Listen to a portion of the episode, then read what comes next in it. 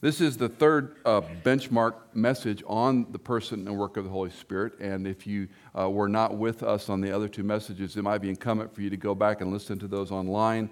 But um, in this interim period, I wanted to do a series of messages that I come back to again and again, some of these teachings, some of the theology, because um, I need to be reminded these things do not change. Um, and this morning, I want to focus on four ministries of the Holy Spirit. Four things the person and work, what he does.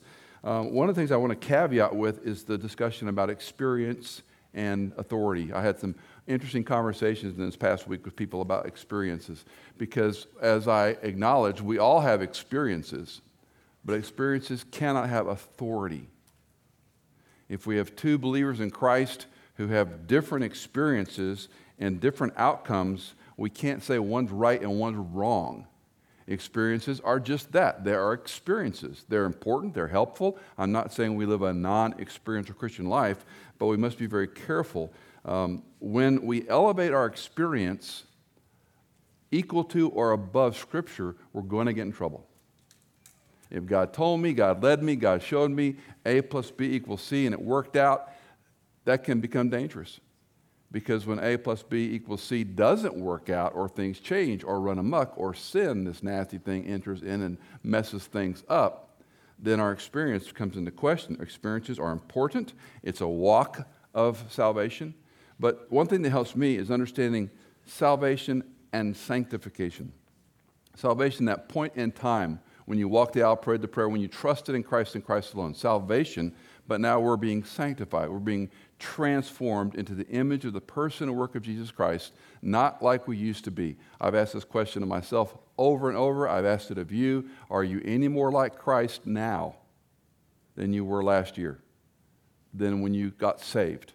Are you growing and maturing? And you know, we can fog a mirror as a Christian, but are we growing? Are we, are we, are our hearts changing? Are we, in my case, am I less critical? Am I a little kinder when I tend to be kind of black and white. Uh, some of us have a patience problem. Some self, am I a little more patient? You're never going to be 100% in this earth, but you and I should be able to see growth. If you're a person who talks a lot, as I do, uh, when I'm in a group or a lunch or a dinner or whatever, do I keep my mouth shut a little more often? If you never talk and you reserve, are you able to contribute, to encourage, to speak? So we're looking for how these intangible things, how we measure Salvation, the point of time conversion, sanctification, are we growing? And the problem with the Holy Spirit is we don't understand who He is or how He works. He's this ghost, He's a bird landing on Jesus' head, He's an icon somewhere, or we have some really interesting theology about what He does and who He is. And so these messages hopefully will give you a little bit more of a foundation about um, what the Spirit does, who he is, how he works. And obviously, it's a bit of a mystery because he is spiritual. But the text does give us a lot of helpful information. Uh, biblical wisdom, perhaps, is the most overlooked part of the Christian life. Uh, we often say the scripture is sufficient for all of our Christian life, but the, the scripture doesn't tell me how to repair a lawnmower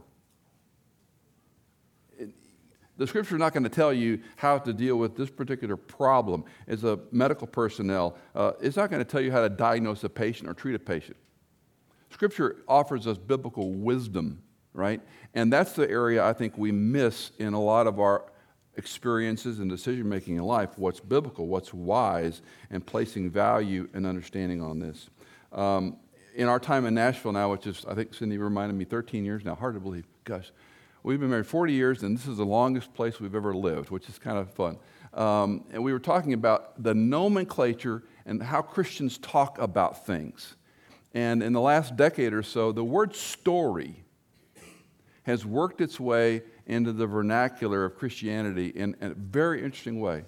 And I'm not anti using that word. I just find it interesting how sto- it's your story, and books written about story. And, you know, what's your story? And a friend of Cindy's and mine published a book about his story in your life. And I'm like, well, okay, I want to be careful not to, you know, toss everything out.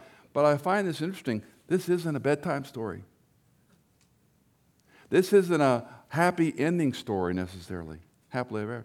This is not a story reduced to experiential theology and how I see God working. I don't think that's unimportant. I think that's dangerous.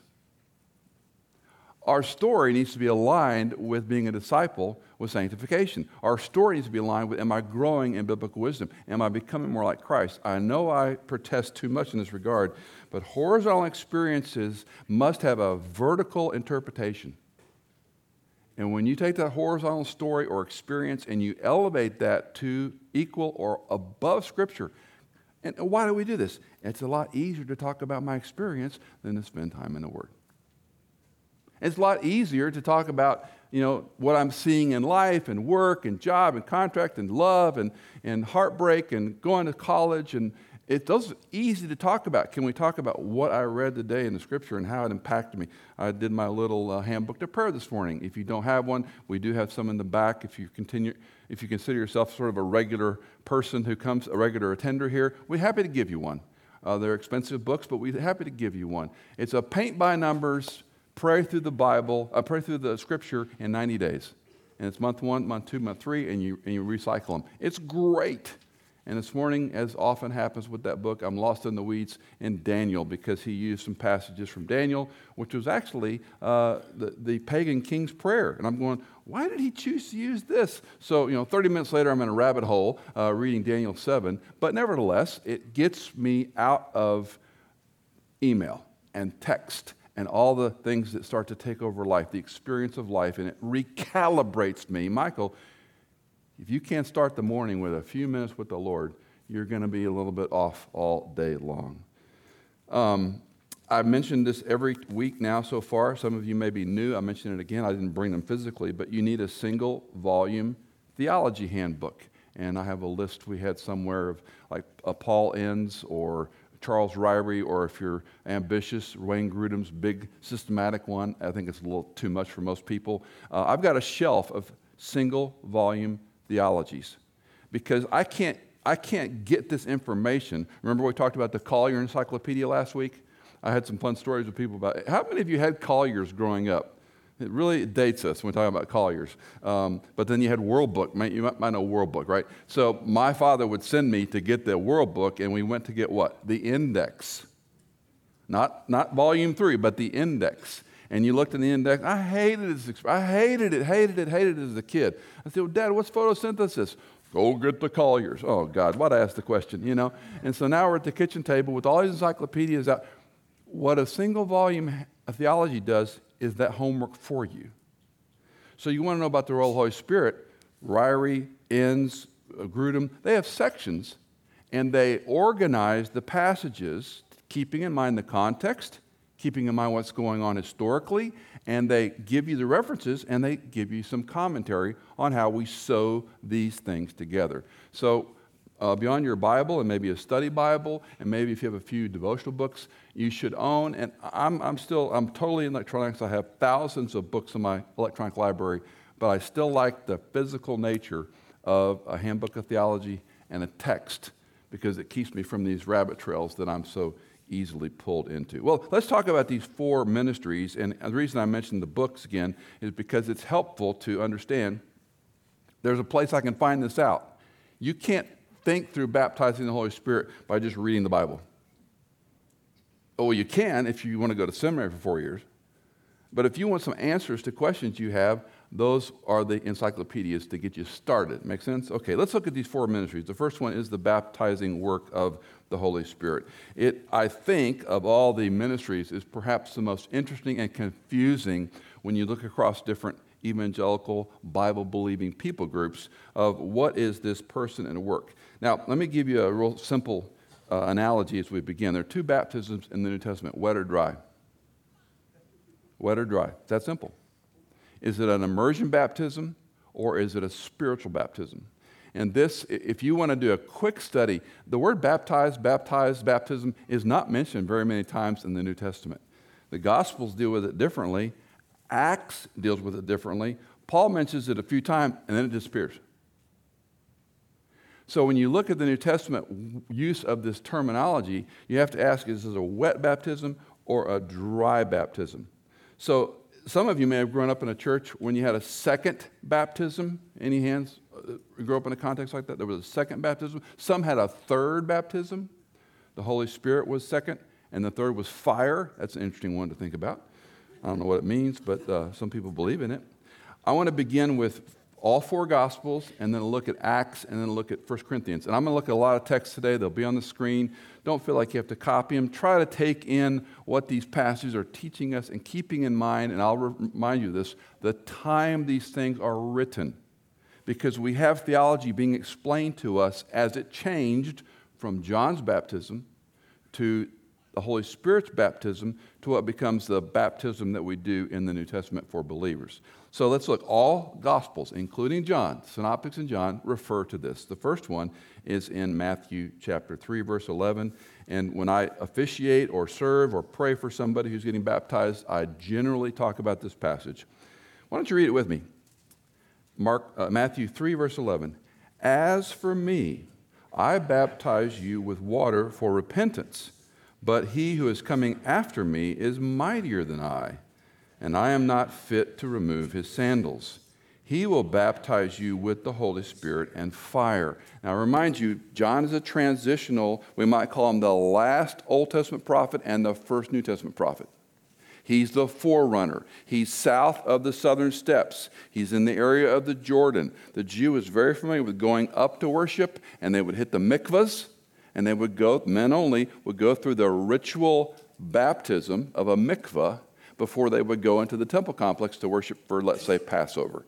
So they were familiar with baptism in the Old Testament. This is often so. Well, the Jews didn't baptize. Contraire, the Jews were very familiar with mikvah and ritual washings. So John's out in the wilderness, and just as a quick reminder, his baptism is different than Jesus. His baptism is different than a salvation baptism. And he says in this passage, I baptize you with water for repentance. Now, what are they repenting of?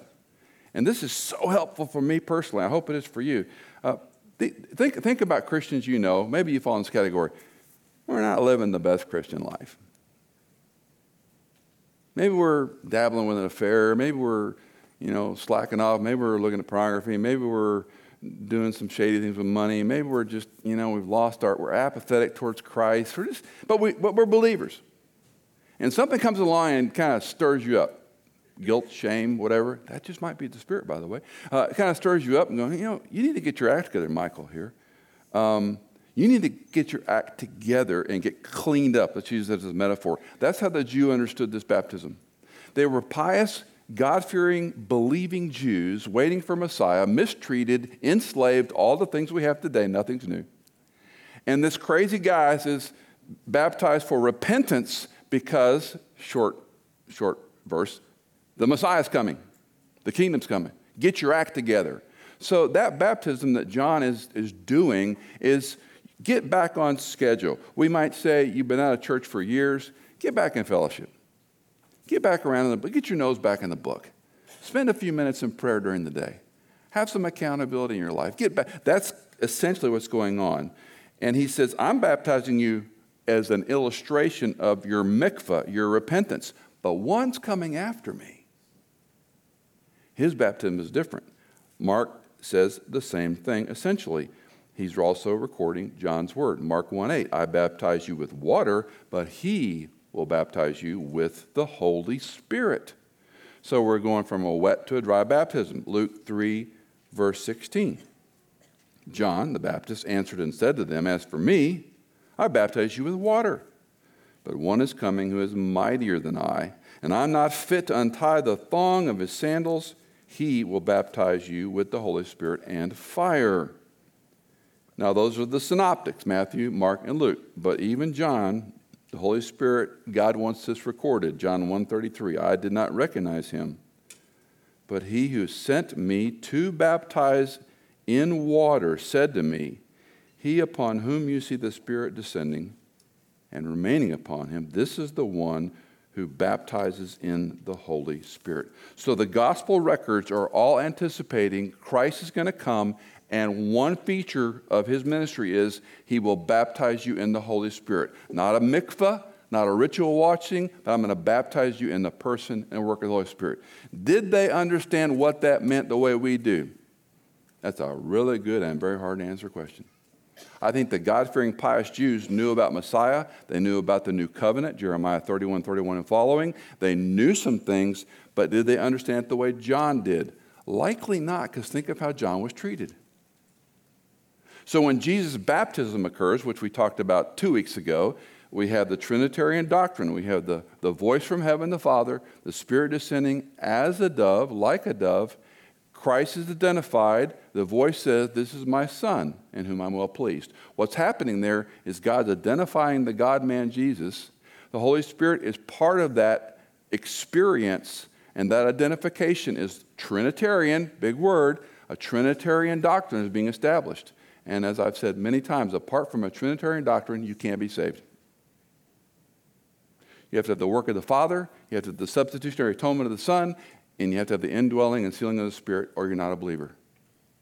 That's why these churches that are modalist or don't talk about the Spirit, uh, maybe there are Christians that are confused in those situations, but that's not what Scripture teaches. And those passages are so stellar that this identification has occurred. That's the Gospels. Now, let's go to Acts. Jesus has died, he's been buried, he's resurrected, he's appeared a few times, he's ascending. And in Acts chapter 1, verse 5, for John baptized with water, but you will be baptized with the Holy Spirit not many days from now. Jesus told them, Wait in Jerusalem until I send the Spirit in the upper room discourse. So now let's fast forward not quite 50 years, and the Apostle Paul comes along. And he writes in 1 Corinthians 12 13, For by one Spirit we were, were past tense, all baptized into one body. Whether Jews or Greeks, whether slaves or free, we were all made to drink of one spirit. Do you see the process here? The identification is being changed from a baptism of repentance to being identified with Christ, an acknowledgement of that, that what's, tra- what's changing from John's baptism to Jesus, and of course, John will diminish. John, and if you're a, a um, Tolkien fan, uh, you know, Lord of the Rings fan, you remember there was, was the, the Witch of the Woods or whatever. I, I, can now, I can now decrease.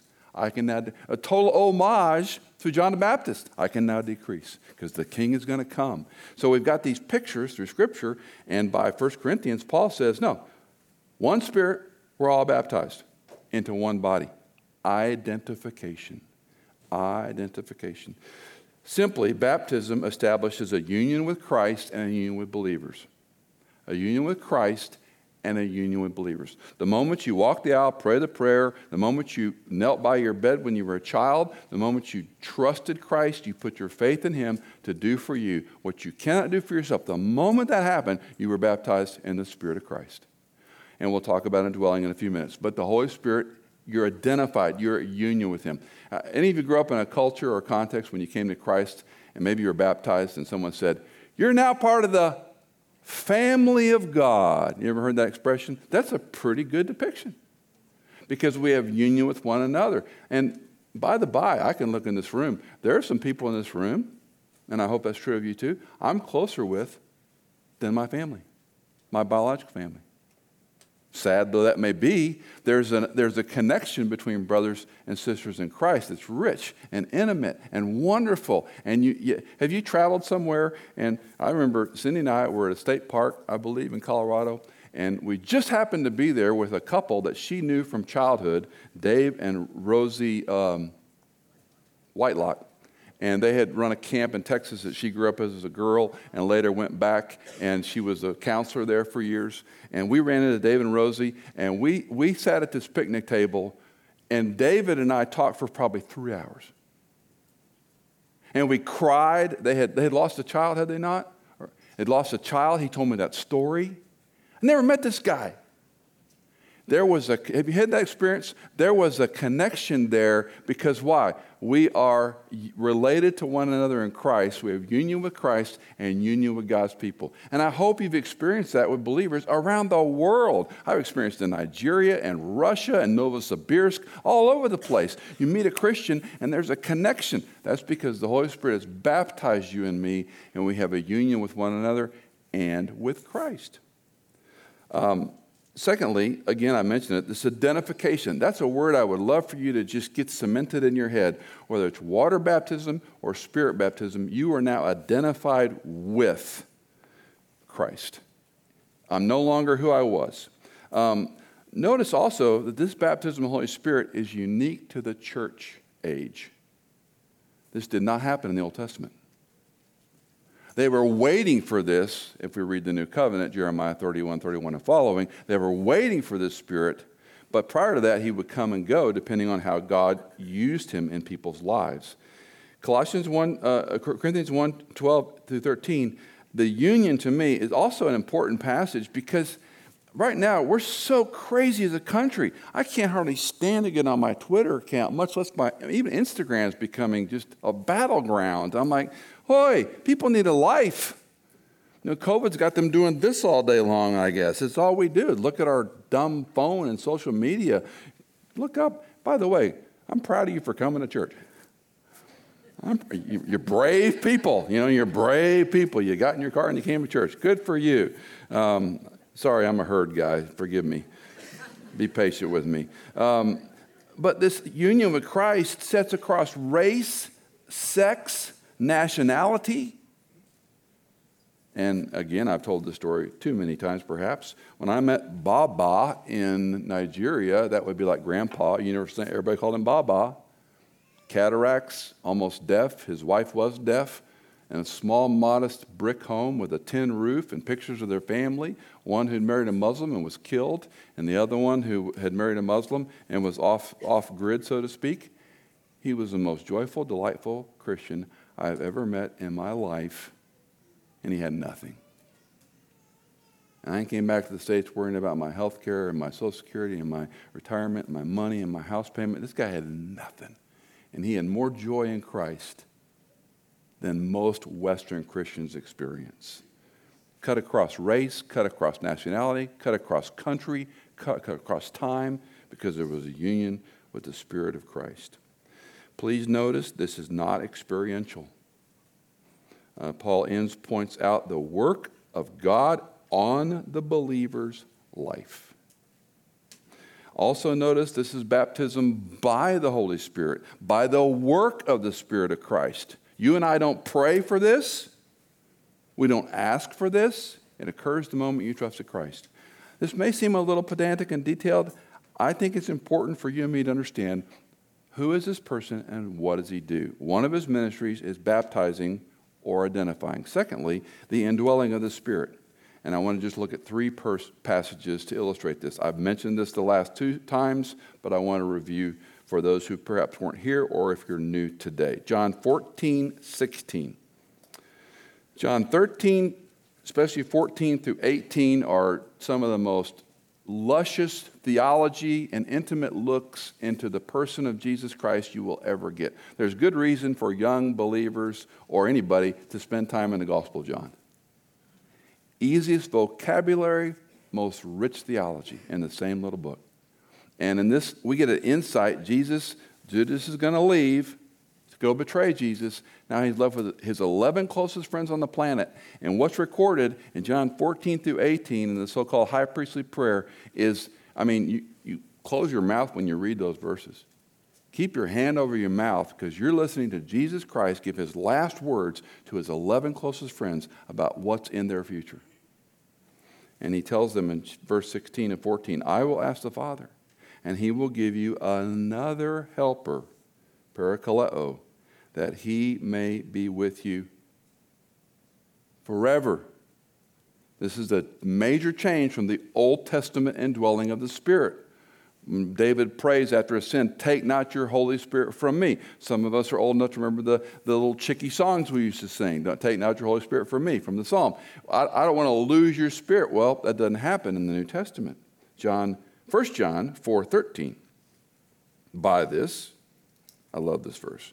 We know that we abide in him and he is in us because he has given us his spirit. Um, when you meet Christians, and perhaps you've gone, I, how many of you, I went through this, were not sure you were saved at different times of your Christian life? Loud and proud. I mean, I wonder, am I really saved? Which is one of the reasons uh, my dear friend Mike Glenn, who I love, he's a brother, he's a friend. I said, Mike, I can't be a Baptist. Every Sunday, you'd guilt and shame me into walking the aisle. I would walk the aisle every time. Uh, some of us know a Baptist guy who's gone on record, he was baptized like five times because he wasn't sure, you know? I mean, I can be guilt and shame. Yeah, I, I am a terrible, despicable. You don't, if you're raised Catholic, you can identify. Catholics own guilt and shame. They own it, baby. A nun can look at you and you're guilty and ashamed. You're, you know it. You did something wrong, you admit it. You know it. And this verse is mind boggling. We know we know that we abide in him and he is in us because he has given us his spirit. I've said many times the Holy Spirit is better than a guilty conscience. A guilty conscience is a frustrating thing. A guilty conscience might be good if we're doing something wrong, but a guilty conscience just makes me feel guilty. The Holy Spirit is better than a guilty conscience because his concern for you and me is that we repent of our sin, we deal with that guilt and shame, and we're identified with Christ as a growing disciple. It's a beautiful thing. And I love this verse that you know you abide in him. The indwelling work of the Spirit is a huge thing to me personally. Ephesians 1:13 we've looked at several times and we'll look at it one more time this morning, but there's so much going on. Now again, we've gone from the gospel when Christ was alive to 1 John, which is after him. Now we're going to jump again almost 50 years, not quite, ahead to Paul's writing in Ephesus, Ephesians 1:13. In him you also after listening to the message of truth, the gospel of your salvation. You had to hear it.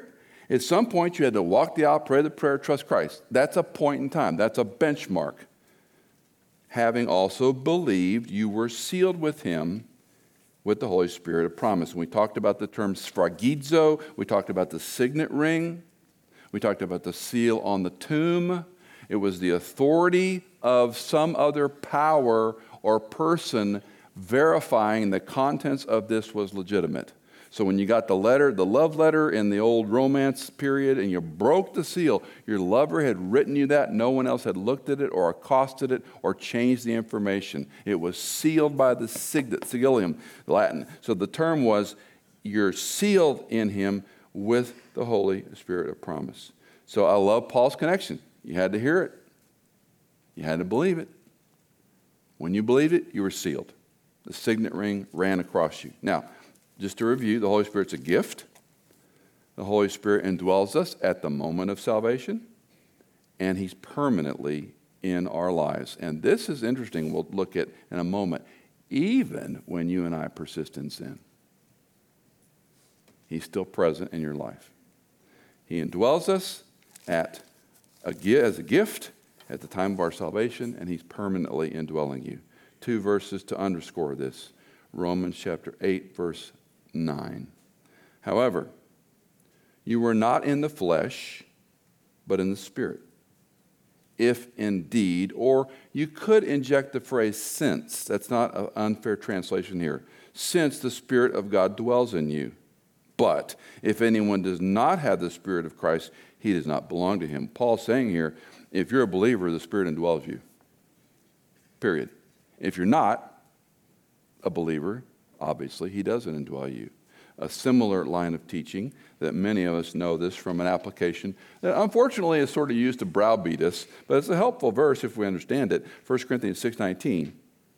Do you not know that your body is a temple of the Holy Spirit, who is in you, whom you have from God, and that you are not your own? One of my devotional life prayers, and I, I would say this is a change that God's working in my life the last few years. And you've heard me say this if you, if you hear me enough say, my life is not my own.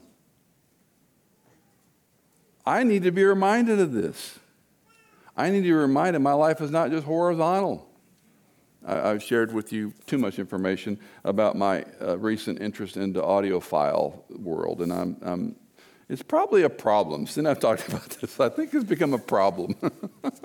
and I read and I listen and I watch videos and I read reports and I'm analyzing equipment and I'm finding, you know, um, it's a sinkhole.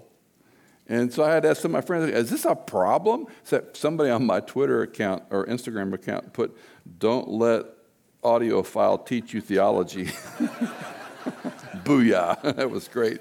I was like, oh, you know, and so I have to go, my bottle is a temple of the Spirit. My life's not my own. Now, to keep that intention with Ecclesiastes, which the, the byline is enjoy the stuff of life.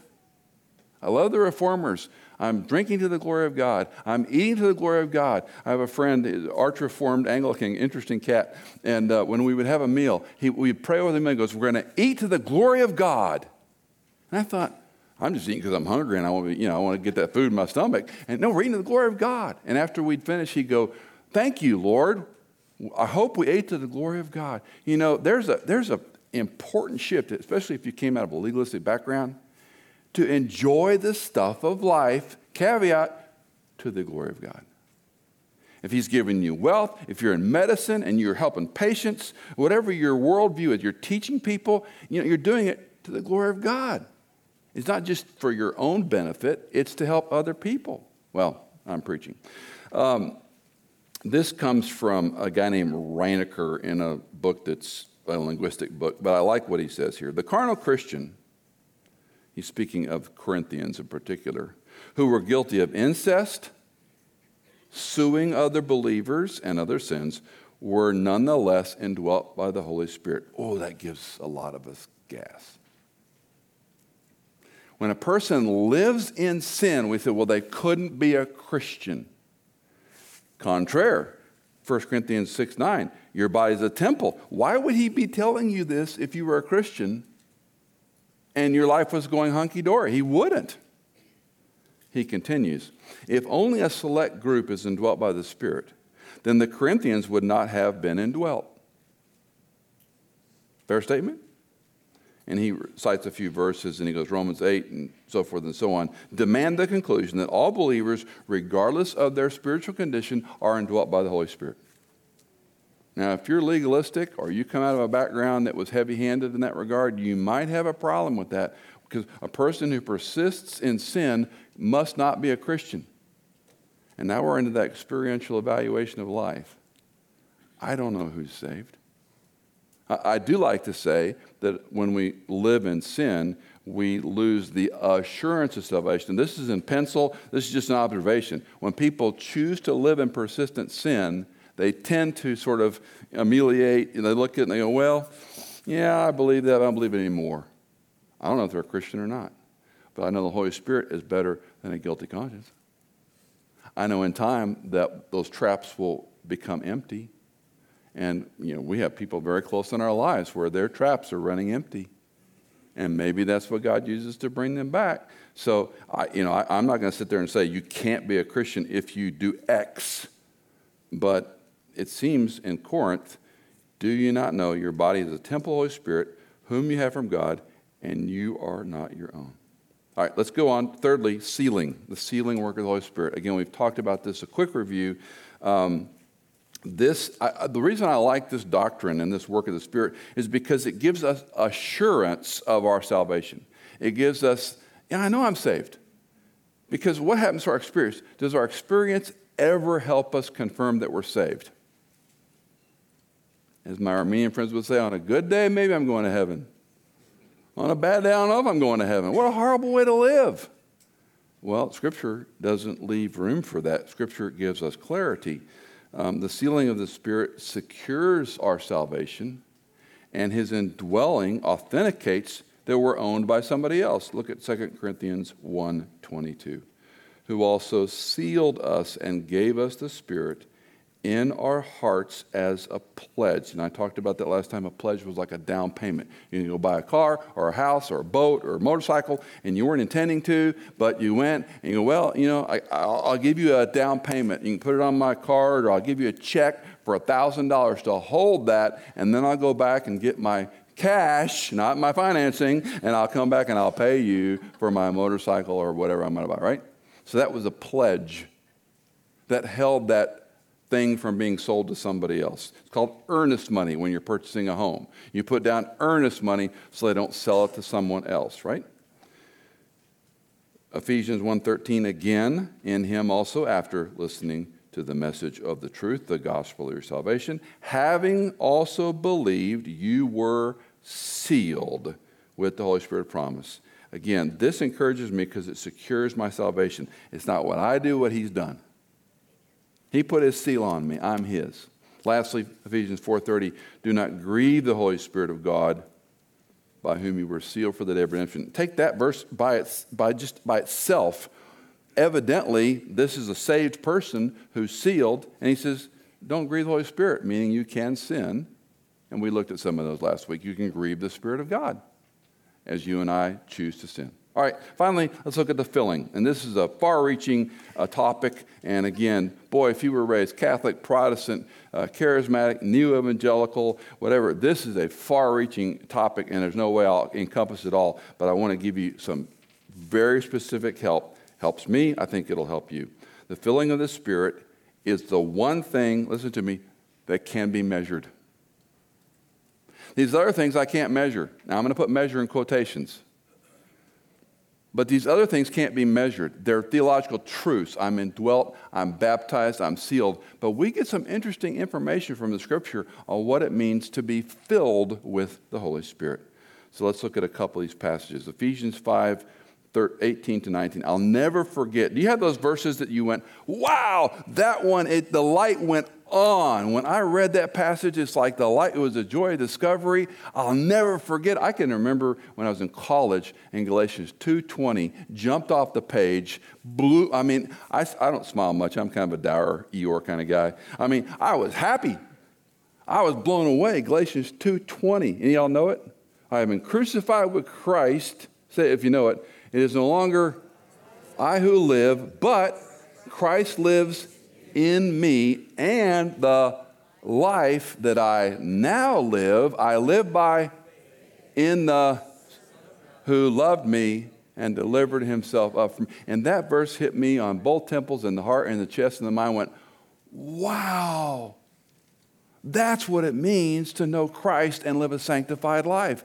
I live in the flesh but i live by faith that, you know maybe you have verses like that so when we think about filling, keep those kind of things in mind. Now let's look at Ephesians 5 18 to 19, which was another one. And I'd ask you to read this along with me. And I want you to notice the grammar. I don't like to overdo this, but Paul and Peter rarely tell us not without saying, you know, don't do this, but do this. It's a device they use. No longer sin, but do. I mean, it's one, it would be very. It wouldn't be helpful to say, "Stop sinning." Okay, it doesn't help. Instead, be a blessing, Peter will write. Well, let's look at this contrast. Don't but. Keep that in mind. Read with me. And do not get drunk with wine, for that is dissipation, but be filled with the Spirit, speaking to one another in psalms and hymns and spiritual songs, singing and making melody with your heart to the Lord. Do not get drunk with wine, but be filled with the Holy Spirit. So if this was uh, wine and I drink it to excess. At some point, the wine is going to control me. I'll be under the influence. When a law enforcement person pulls you over and you're DUI, you're under the influence. You're no longer in, you don't have your own capacity to drive that vehicle without endangering yourself and others. You're driving under the influence. This is nothing new. Paul says, don't let an external substance control you, but be filled with the Spirit. Don't let something external control you, but let the internal person of the Spirit of God. This was another one of those verses just blew my mind. And he helps us out. What does that look like if I'm filled with the Spirit? Well, it looks like this I'm talking about God.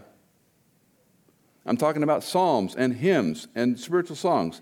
I've told most of you, you know this already. I have an Augustine reading group on Mondays. We all, we all uh, WebEx in, eight or nine of us, and we, we talk about Augustine's confessions that we're reading. And what these, the insight these guys have and what they see and how we all contribute to the discussion, it blows me away. And you know what? We're talking about God. We're talking about the Word. We're talking about what this means to us. We're talking about when Augustine was wonky. We're talking about when Augustine cut to the heart. I mean, this is 348 AD. This is an old church father. And what he wrote is just as pertinent then as it is today. And it's remarkable. And so we're talking about this, and when the hour goes by, uh, most of us don't want to quit. Some of you are in a BSF or a precept or a community Bible study or maybe a small group, and when you're in the Word in the thick of it, and it's like, we got to stop. No, wait a minute. This is too rich. It's just, see, that's what's happening is that you and I are being filled by the Spirit, and one of the ways we measure it, what are we talking about? What are we talking about? One of my mentors, uh, Floyd Sharp, who's with the Lord, he was a Christian psychologist. He was almost retired when I met him and retired during the 15 years he was a friend and mentor. Was a fabulous guy. And in his 70s, I think I've told you this story, he's an odd guy. You know those zip up jumpsuits? That's what he wore. And he would stick smiley face stickers on his person ran- randomly. Randomly. And he would walk in the, he was in his 70s and he walked the irving mall there in texas for his exercise. And he would see these ladies there that were kind of you know and he'd go you look like you need a hug. And all these old ladies would be hugging on him. I mean today he'd go to jail right? But we would go to the luby's cafeteria all know luby's cafeteria and he liked to go there and get the luann platter that was his meal the luann platter and there'd be this woman back there with a hairnet she'd been serving that carrot and raisin thing for 37 years and uh, she'd say, you know, you want some salad? She, you want some salad? Said, you look like you need a hug. That woman would leave her station, walk, if you know the way these things work, walk down to the cash register. And Floyd's hugging on, well, where's my hug? And all these old ladies, going, where are they're hugging Floyd. The manager's got his hands on his hips. You should have seen Floyd's plate when we got to the end of that line. there was no Luann platter. It was, you know, it was mega hanging over the thing. And he had this way about himself. It was just fascinating. And when we would sit down and talk over lunch, what's the Lord teaching you? What are you learning? He would walk in the mall and memorize scripture. When the two of us went to lunch, happened nine out of ten times. The waiter or waitress come up and ask us, he goes, he goes, Do you know Christ? And he'd get away with it. Some people get away with it and we'd have this conversation. He goes, Well, you ought to go visit Michael's church. He's got a church over in so and so. You ought to go visit him sometime. You need to know Christ. He loves you. He did it on the backstroke. It was never a stressor. And I marveled at this guy with a zip up jumpsuit and smiley face stickers on his person. And he wear he he put the smiley face stickers on his Reebok walking shoes. Go, Floyd, what is this? You know? He would stir his coffee with his cross pen and put it back in his pocket. I mean, he's a weird dude. He lived the life of Christ in a way that still convicts and encourages me. Because he was so in the Word, he was so into the person and work of Christ that he could not stop talking about it. Paul says, Don't let external substances control you, be controlled by the internal person of Jesus Christ. And he's a perfect example to me. Even though he's with the Lord now, he still ministers to me. Now, both phrases are one Greek word in the imperative. We have to go, do not get drunk and be filled with, but they're just one word that the same tense. If you, you and I all read Greek fluently, we'd go, oh, they pop off the page, and that was the important, that was the point of this phrase. Unlike other ministries of the Spirit are conditional, this one is cooperative. If I'm filled with the Spirit of God, there will be some kind of change. Again, um, uh, Paul Enns writes The meaning of filled simply is control. The indwelling of the Spirit of God is the one who should continually control and dominate the believer. Charles Ryrie, in his little basic theology, writes A sovereign act of God where he possesses someone in a special activity. The highlights of this are the result of the state of being filled with the Spirit. It occurs in Luke with John the Baptist, with Elizabeth, with Zacharias. They're all filled with the Spirit of God. It occurs with the large group at the day of Pentecost, with the Apostle Peter, with believers post Pentecost, with Paul a number of times. The Spirit's filling can be described as an extensive influence and the control over the believer's life. It evidences itself. This is where I think we can think a measurement. It evidences itself by the abiding state of fullness rather than the event. It produces a character that seems to be a synonym of spirituality. And on he goes. Now, here's some interesting aspects of the filling. Number one, we find no command in the scripture to be filled. This is one of the areas that I've encountered over the years where people are very confused based on their upbringing. There's no command, be filled. Um, you don't pray for this.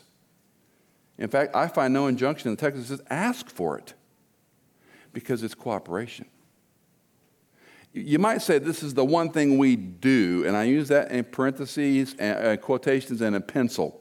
Theologically, it's a little bit thin, but stay with me. It's the one thing we're doing as we are allowing the Holy Spirit to control me in a situation where my flesh might control me, my personality might dominate, my impetuousness might come out. Um, I remember years ago uh, being in college groups where they, they pray. And, and a lot of Christian music, not to be unkind, was about filling this, the Holy Spirit come and fill this room and fill the. That's just totally wrong theology. That's totally wrong theology. If you're a believer in Jesus Christ, you're indwelt, you're sealed, you're baptized, you're identified, and you and I get the privilege to the choice to obey, submitting to his control or not. It's just that simple. Why do we make it complex and mysterious? So, when I get up in the morning, Cindy and I both do this. We get out of bed, am I going to serve myself or am I going to serve my Savior? Lord, I need your spirit to help me because I'm a selfish person and I'll look at audio stuff all day long and read audio stuff and watch YouTubes on audio stuff and I'll waste hours before I know what's happened and oh, I got a sermon to write. Oh, I need to spend some time in the Word. Oh, I need to read this, this stack of books that I'm working on for interviews. I need to get the work. I'm not saying those interests are bad or wrong. I think we can do them for the glory of God. But you and I have this, this is the choice we have. Am I going to let the Spirit control me or not? Don't make that mysterious or complicated. It's pretty simple. Don't be filled with wine. He's using illustration. Rather, let the Holy Spirit control you. And I think if you are a note taking person in your Bible, I would write the word in pencil controlled over the word filled. Because filling has the idea of I need more of the Spirit of God. And that was something I was taught in college. You need more of Christ's Spirit. Well, then, of course, I'm going to pray for more. I mean, that's the reason I'm not as good a Christian, because I need more. And it was like, wait a minute, hello, McFly, McFly, you're already filled with the Spirit of Christ. You don't need any more. You might say it this way I don't need more of him, he needs more of me. And that's another one I put in pencil. It's a little bit lame theologically. But it's not about getting more of Christ, it's about do I submit more? Am I ready to run to obey? Another phrase that I've learned last decade. Michael, do you run to obedience as fast as you want to run to sin? External control, internal control. Secondly, um, and we've talked about this in terms, the sinning both grieves and quenches the spirit. And quenching is an interesting term when, when you tandem it with filling. If I'm choosing to live in sin, what's my spiritual appetite going to be like? Quenched. Quenched. You cannot live in sin and have a vital fellowship with Christ. It's impossible. Can't. That's why I'm no good as a counselor. Don't come to me. Depressed, don't be. Discouraged, get over it apathetic, buck up. I mean, that's, that's, you know, that's, that's how I do it. People who are wired that way do it much better than me. that's why you don't want to come to me for help. Um, but I read this passage about I can grieve and quench the spirit. So that's, that's kind of an interesting motivation. If I am controlled by God's Spirit, I can resist temptation. Just by the way, none of us are going to be sinless you know, back to my Catholic roots, I wish I could absolve you of your guilt and shame. I really do, because guilt and shame will not change you. Oh, it might have a short affect, but it's not going to change us. I need God's Spirit to help me change.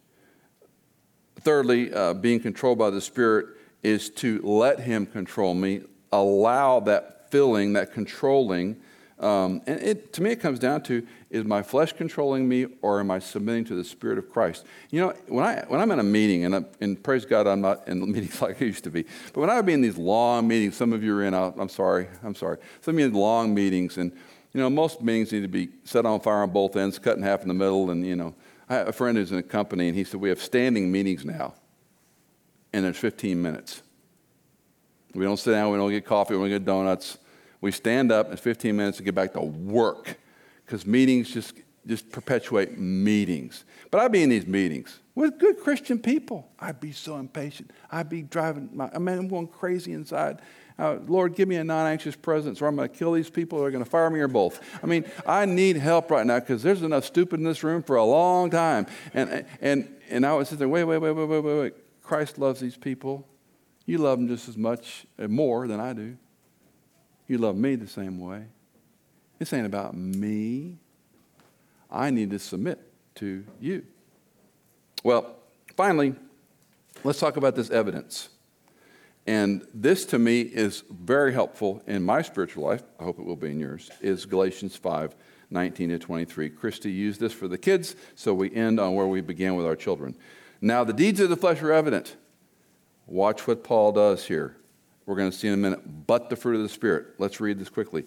The deeds of the flesh are evident immorality, impurity, sensuality, idolatry, sorcery, enmities, strife, jealousy, outbursts of anger, disputes, dissensions, factions, envying, drunkenness, carousing, and like things like these, of which I forewarn you, just as I have forewarned you, that those who practice such things will not inherit the kingdom of God. Quick pause there. This is what the flesh looks like. Now, please watch this. So important. Now, the deeds of the flesh but, verse 22, but the fruit of the Spirit. I don't know how many Christians miss this parallel. This is what the flesh looks like. We, we jump to the fruit of the Spirit. We don't know the context. This is what your normal sinful life looks like. But, but the deeds of the flesh, uh, the, the fruit of the Spirit. The outworking of the Spirit is, same with me, love, joy, peace, patience, kindness, goodness, faithfulness, gentleness, self control. And against such things there is no law. The law told you all those deeds of the flesh were wrong. How effective was it? Not so much. I felt guilty and I still sinned. I covered my guilt with more sin. I, I surround my people that think this, with people with people that think the same way about that sin to endorse my sinful lifestyle. That's how it works, right? I need recalibration. And this passage, now, by the way, I have this crazy theory that the word love is the parent noun of all these. And that's why it's singular fruit, not fruits. The fruit of the Spirit is love. And a person who's indwelt, baptized, sealed by the Holy Spirit, his or her primary change of heart is love. What does love look like? Joy, peace, patience, kindness, goodness, faithfulness, gentleness, self control. That's the manifestation of the fruit. So it's a simple question Are you more loving when you're controlled by the Spirit of God? That's why I say, in a way, it's measurable. So when you and I encounter those people, I know you're not like me, that you just don't like. You better not be around them. You wish you could fire them. You wish they were in the working with you. You know, God help you when they're your superior, right? I mean, Lord, we just take him or her home. You never prayed that prayer out loud, but you might have thought it, right? The fruit of the Spirit is love. Why? Because the ground at Calvary is level. I'm not any better than anyone, and you're not any better than anyone. Christ died in our place on our behalf instead of you.